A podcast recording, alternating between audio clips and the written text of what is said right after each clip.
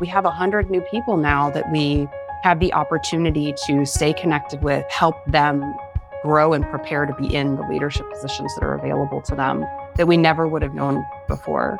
And the other benefit of having done that is that this past year resulted in, because of those very targeted recruiting tactics, this past year wound up being our most diverse slate in my experience and in the slates that I've seen before. So we have men, we have non white individuals, we have individuals from across the country. And it's been really fascinating to see those efforts built over several years in small ways pay off in this way.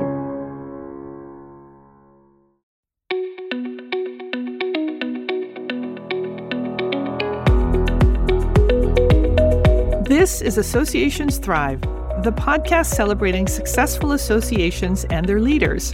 I'm your host, Joanna Pineda, CEO and Chief Troublemaker at Matrix Group International. Listen in as top association executives tell all, revealing the creative and innovative ways they're increasing membership, generating revenue, nurturing engagement, and reimagining their organizations. By the way, if you've launched a new initiative, created new member services, or updated your governance structure and are seeing great results, I want to hear your story, and so do my listeners. I'd love to have you as a guest go to podcast.matrixgroup.net and apply to be on Associations Thrive. Now let's dive into this week's show. Today, I'm speaking with Rhea Steele, Chief of Staff and Vice President of Strategy and Governance at the School Nutrition Association, or SNA. Hey, Rhea, welcome to the show. Hey, thank you for having me. I'm excited to be here. Rhea, tell us about SNA. So, SNA, we are a national nonprofit professional organization that works with individuals who provide high quality, low cost meals to students across the country. So, basically, anybody who provides school meals, whether it's breakfast, lunch, after school in the K 12 environment. So, we've got round about 50,000 members across the US, and it's everyone from individuals who are working in the cafeteria to those actually setting the meal plans in schools to the individuals who are working at the state level actually implementing regulations for school meals. Man, Rhea, during the pandemic, it felt like school meal programs were at the center of the universe or part of the center of the universe. And I know that my son, who was going to high school here in Alexandria, going to public school, I felt like every other email was about school meals, how to pick up food. If there was virtual learning, this is where you could pick up food during the break. And then after, you know, when the, when the when the kids came back to in person, they made school lunch and school breakfast completely free. So that it sounds like school meals are just so incredibly important and that's the work that your members do. Oh, absolutely. And I can't even tell you how powerful it was to be watching and supporting our members as they literally went from finding out that they were shut down to trying to figure out how to get food into the hands of kids so that they would actually have meals. I mean, the number of stories that I've heard from our members about knowing that some of these kids that they serve, you know, if they're not at school, if they're not coming into the lunchroom, they actually don't have good meals that they can get access to. And so it's so critical for the well-being of the kids that our members were able to provide those services during the pandemic. And then as we worked through all the you know the supply chain shortages and and kind of you know when we went through that period of our schools open or are they not are they shutting down for a week they were continuing to really be on the front lines really providing meals making sure that the kids had nutritious food right to support them in their lives so Rhea we've heard about the supply chain issues affecting pretty much every industry has that abated is it better Yes and no. I mean, it's still very inconsistent in terms of what foods our members can get access to. We've heard stories recently about a number of providers actually pulling out of markets. And so, whether it's distributors, so they're not driving trucks to schools anymore, or I know that a couple of our members were actually finding that some of the dairies are no longer providing milk to schools. And so, if you can imagine situations where some of our members literally can't get the food that they need, and in other areas, they're not having as many problems. So it's unfortunately, it's really different depending on what part of the country you're in. Wow. Well, we're going to spend some more time talking about that. But before we do, Tell us about your journey to becoming Chief of Staff and Vice President of Strategy and Governance. And I'm particularly interested in the governance piece because if for any of my listeners who've listened to many of my podcasts, it's amazing how often governance shows up as something that really helps to fuel an organization. But tell us about your journey. Yeah. My journey's been a little bit interesting. I know several of your other guests have had interesting journeys as well. they all do. Right. So I actually initially entered the workforce intending to work in museums. And so I got a degree in museum and field studies. Wow. Yeah, had a number of internships.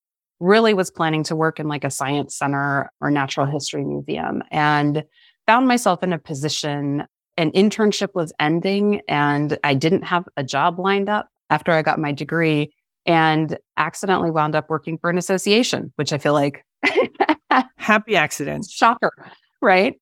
And what wound up happening is in that role, I was brought into the organization on the programmatic side to work with some of their subgroups. And I had a great rapport with the IT director and actually wound up transitioning into the IT team and then taking over the IT team when he left. And you know, I found it really interesting because I've never had a background in IT, but I do see how systems connect to each other and how you can meet business needs with systems. And so through that pathway, I eventually moved into an operations role in the organization and recognized how important to me it is to be able to really help an organization grow and flourish through the application of both systems and processes, but also employee engagement and empowerment. Ah. And so that led to my first chief operating officer job in another organization. And then after a couple of those, I found myself in a chief of staff role with the School Nutrition Association.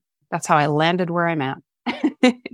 so at SNA, you talk about how you're an operative for change. What does that mean? So I really love change for change's sake. Just kidding. so you're one of those rare people who really loves change? I actually am one of those rare people who loves change, just not for change's sake before anybody gets nervous out there. I have a tendency to be able to look at an organization and see within that organization how we can shift and adjust and make modifications to both improve the lives of staff living in the organization, right? As we are every day, as well as look at our processes and systems to make sure that we're really serving the members in the best way possible. And for me, bringing those two things together really results in a very high performance environment, right? Because you have employees that are doing high value work and they see the value of the work they're doing and it's efficient, right? They don't feel like they're mired in, in processes that are just not a good use of their time. And I think for me, as I walk into any organization, I'm looking for those places where I can take bits and pieces. I can make small changes without blowing something up so that I can actually start to either streamline processes or increase engagement. And so give staff more of a voice in the work that we're doing or more of a voice in the changes that they perceive will help them do their jobs better or will help meet our members' needs better. So, your job is literally, as chief of staff, to focus on employee happiness and employee productivity, it sounds like. And few organizations I know have someone dedicated to that. I would say that it is an underlying component of every single thing I do in the organization. Yes. I don't think you'll actually find that in my job description other than possibly a quick line that says something about organizational culture. But, you know, I've really discovered over my career that if employees are engaged in the work you're doing, if you are listening and hearing when they're bringing up this process doesn't work for me, or it takes 15 steps for me to do XYZ, or when we don't celebrate this holiday, it's problematic for me as an employee. As you start listening to those things, you can always find little ways to shift either your processes or your policies or the way that you approach things in the organization that create a much more powerful environment that the staff can work within. So let's talk about some specifics. But before we do that, how is SNA doing? So SNA is actually doing really well. We went through the pandemic. We did lose a lot of members over the course of the pandemic. A lot of it was because everybody was so focused on feeding kids, right? It became less important to pay dues and more important to feed the kids. However, we were one of those organizations that really leaned into that gap. I've seen organizations that sort of stepped back, didn't know what to do for their members in that time period. We really, really stepped into the center of that. You had to. We had to. And on a day to day basis and week to week basis, we were trying to figure out like, what are the services they need from us to do their jobs better? What education can we provide? How do we help continue to connect them to each other? How do we actually do our advocacy work to really support the members? And so that really has helped our members stay connected to us. So even though we saw a dip in membership as we've come out of the pandemic, the membership really has rebounded. Our meetings, we have record attendance at most of our meetings, which I know you're not seeing across the industry. So it's been showing us that by staying connected to our members, by making sure we're meeting them where they need with what they need, we can continue to grow and strengthen our engagement with them and help them stay connected to each other and get what they need. So it's been good. And what did that look like to stay connected? Were there lots of discussions, lots of guidance about how to navigate the pandemic? Was it a lot of Zoom meetings? Like, what did that look like? Yeah, so it was actually a variety of different things. So our organization actually spun up several new products. All the in-person meetings got canceled, right? Right. So in that gap, we spun up a number of brand new focused like webinar series products for them we did a, some virtual conferences that were highly targeted and really narrowly focused. So it wasn't come to our conference and get all of the things that you've always gotten.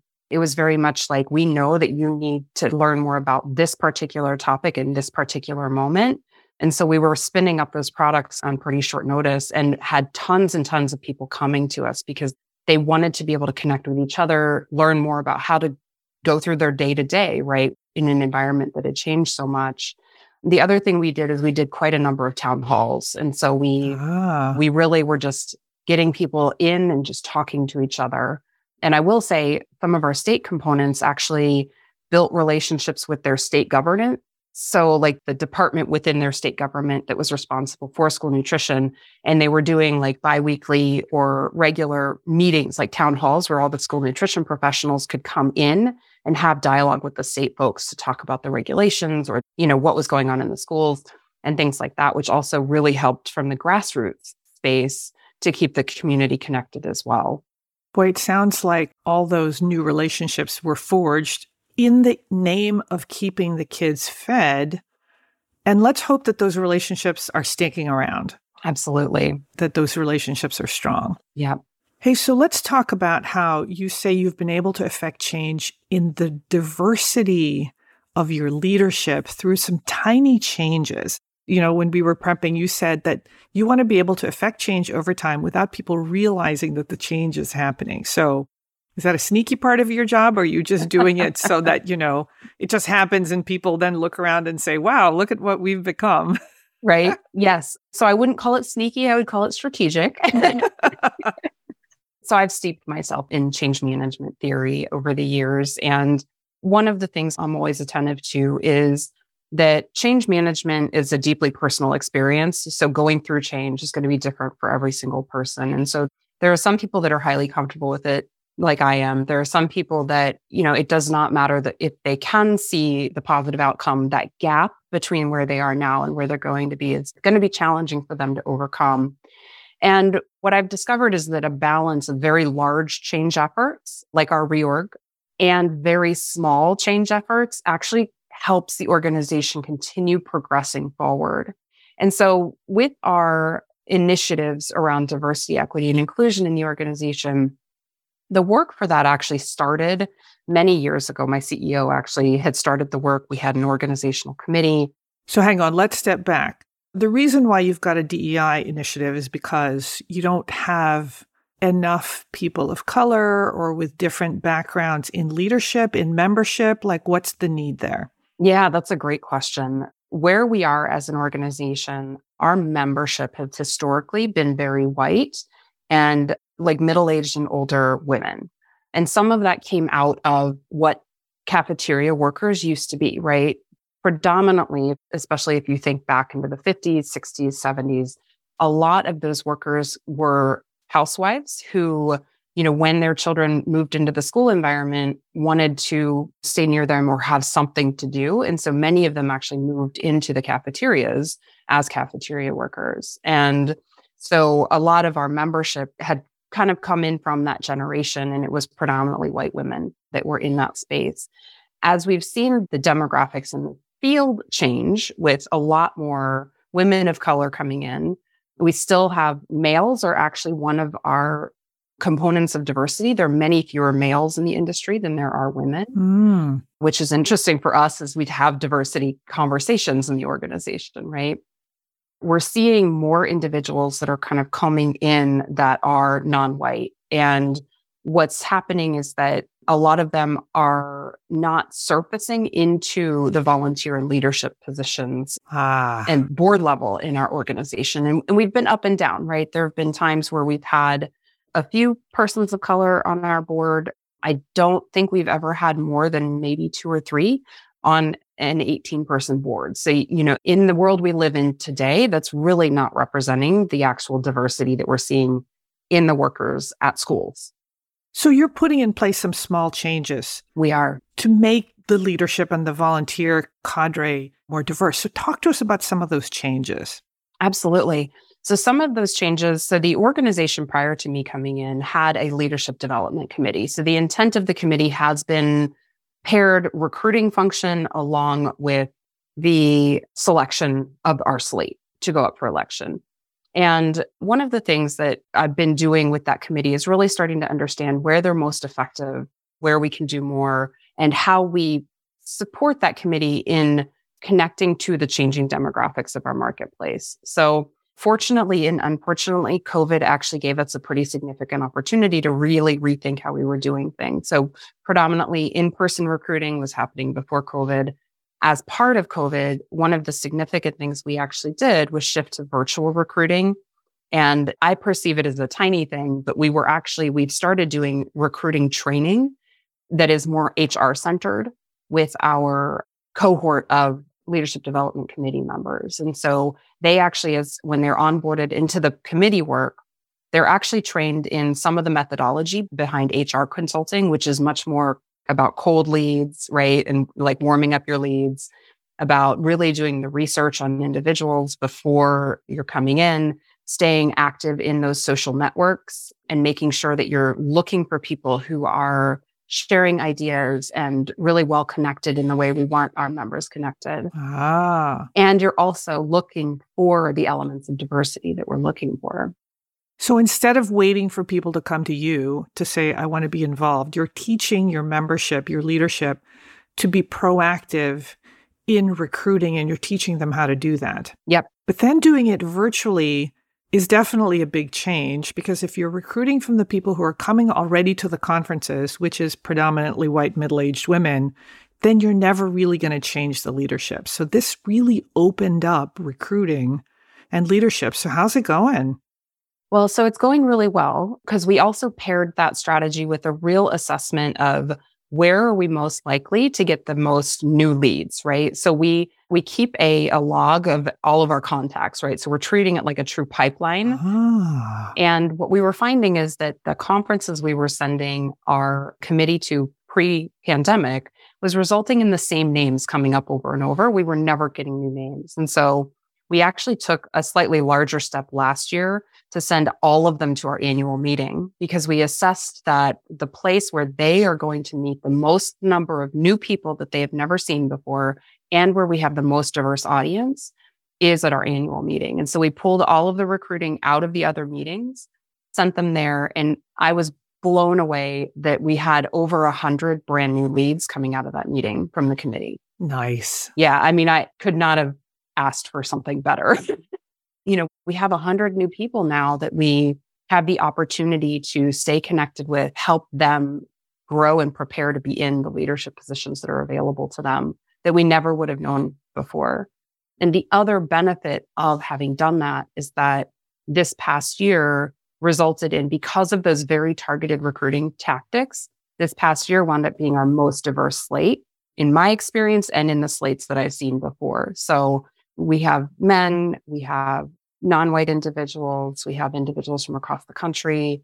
And it's been really fascinating to see those efforts built over several years in small ways pay off in this way.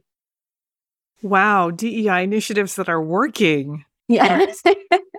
it feels good. And I say that with real joy because I come into contact with many organizations that have had DEI initiatives for how many years, and yet I look at their boards and they're primarily white men, for example, with maybe no women, no people of color, or maybe one person. So you're really making some changes. We are. And you talk about them as small changes, but those don't sound like small changes. That's what's interesting, I think, about the process, right? Is that as I describe them, they do sound bigger, but they're pieces that have been put in place to assure that they happen over three years. So I didn't wake up last year and say, you know what? Let's change our budget. Let's only send them to one meeting, right? It's been a lot of conversations, a lot of laying the groundwork, a lot of small things where we're seeing success that enable us to take kind of the one big step that everybody is perceiving. And so that's where, you know, when I go back to the organizational change models, it's thinking about when you lay the groundwork, when you take all the tiny steps and nobody was frightened by them or nobody's seeing critical failures occur and they are seeing successes and they're seeing that that part wasn't that painful, it allows you to build that or use that trust to say, all right, this one, we're going to take a, a bigger step and we're going to see how it works. And if it doesn't work, it's okay. We'll change back. So you made some small changes over three years, but about a year ago, you had a massive reorg. We did. Tell us about what that reorg was, why you did it, and what's been the result. And this is a reorg of the staffing of SNA. Yep. It's a reorg of the staffing of SNA, and it actually came straight out of our strategic planning efforts. And I should back up a little bit further. We were one of the organizations that during COVID did lay off staff. And so we did have a gap, a staffing gap happening at the time. And we went into strategic planning and came out of strategic planning with a very powerful strategic plan with four areas of focus that were well aligned with where the organization needs to go in the future. And the CEO and I recognized as we were going through the strategic planning process that it was actually going to require a shift in our internal resources in order to achieve the new plan. And so after the plan was adopted and accepted, she and I started talking about what that was going to look like. And so she and I went through a process where we actually took a step back from the organization and the people we had in the organization. And we actually looked at all the buckets of work that the organization does. And we worked through what the logical structure of those buckets of work were. And when we moved through that, then we worked backwards into all right, who is the staff that we have right now? And which of these buckets do we want each of the vice presidents to oversee? And then from that, I then worked with each of the vice presidents to do the same process for the new bucket they were overseeing. And so from that, we then looked at the staffing and moving staff around and moving job descriptions around and stuff. And so it, it wound up being about a six month process, moving through how we connect the strategic plan into the work of the organization and then moving from that into the staffing that resulted in about, I want to say it was about 70% of our positions were touched in some way, shape, or form. Wow. Yeah. Many of our staff either had a new supervisor or were in a new reformulated department, even if, you know, their piece was similar. And we wound up hiring, I think, 11 new positions into that new structure. And so it, it is a very, very different organization than it was just four years ago. And on top of that, the leadership team is still basically the same people. You know, we've had me and one other new person come into the leadership team in the last three years. So it's been very interesting to go through that process and work through that with the staff. So, with this reorg, many people have a new manager. What's that like to have all those conversations and how do you message it? Do you message it slowly? Do you say, hey, we're going to make some big changes and here's the new reorg and here's the new kind of org chart? Poof. So, you know, I will say that was one of the most powerful things that happened with this reorg. You know, after the CEO and I sort of set the big structure, and because we did mm-hmm. very deep work with each of the VPs on structuring their teams for the future, a very significant part of it was we're thinking about the new strategic plan and where do we need to be in the future. Those VPs really had ownership over what their area was going to look like. And it resulted in them being able to speak really intentionally and eloquently to what the structure was when they were pulling new team members in. Like, what is your role here? How are we going to pull you in? How are we going to have the conversations about shifting roles? And was the whole staff involved or at least knowledgeable about the changes? Once we started rolling them out, yes. We needed to make sure that the VPs were really comfortable with their new structures.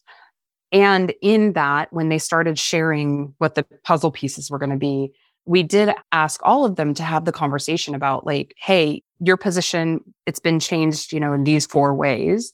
Are you seeing anything in your role that you think we're missing or that you think that you're suddenly seeing that there's a gap because you know you used to do this kind of work, but you don't know which department's picking it up, that sort of thing.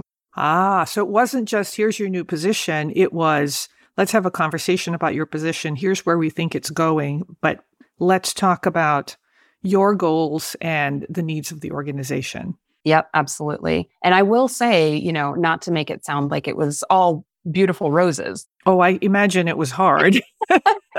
it was difficult. And there were hiring gaps, right? We're a year later, and some of those gaps are just finally getting closed where one department was actually passing off a piece of work to another department. And we had to hire the new employee that it was going to get passed off to. And so, you know, we are watching that seamless handoff now, but there were definitely periods of time where there was tension around like, we really want this piece of work off of our plates. We know it's going somewhere else, but we don't have anywhere to send it yet. But I will say that the um, interdepartmental dialogue around that has been really positive.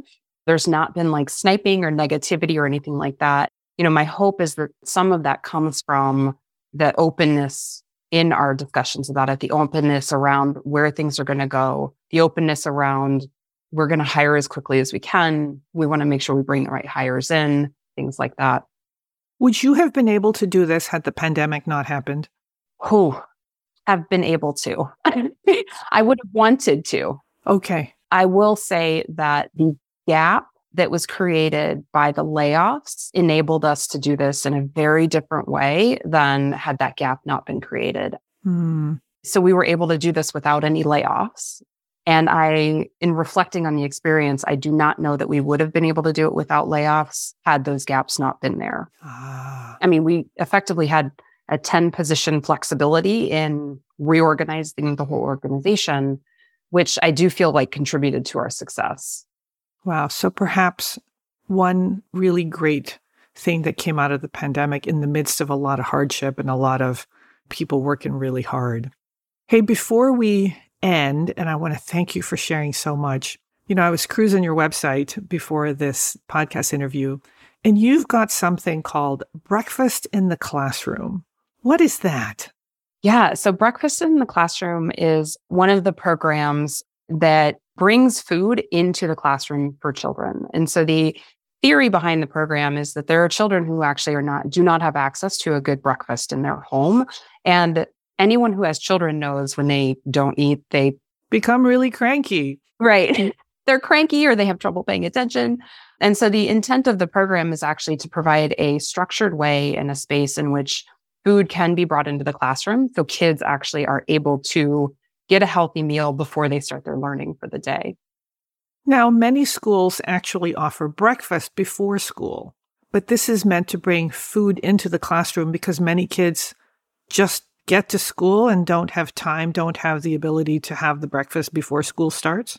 I believe that's the case. And I think some of the programs may actually be doing it not in the classroom, but in the cafeteria. But I do know that it's interesting because the breakfast in the classroom program, I also started hearing a, a, lot more about it in terms of coming back from COVID, right? And minimizing the number of times kids were having to transition from one location to another, keeping them sort of with their pod in class. And so, ah. you know, in those cases, it really was bringing the food into the classroom so that the kids could actually eat at their desks without having to go through large group interactions to get food. Wow, Rhea, amazing work that you're doing at SNA. And thank you to your members who are taking care of our kids. They're incredible. Yeah. Hey, I hope you'll come back and let's get your CEO on so she can talk about all the great things that SNA is doing. Absolutely. And thank you so much for having me. It's been great.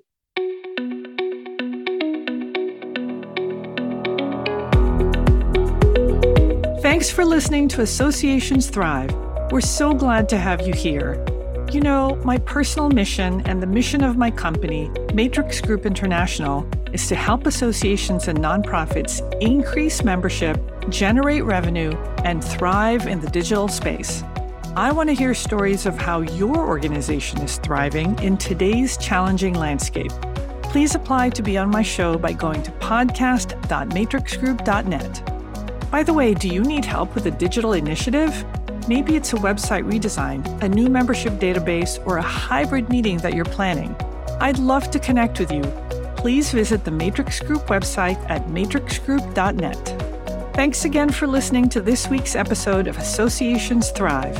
Don't forget to subscribe to the show, leave a five star rating, post a comment, and share it with your colleagues and friends. Bye!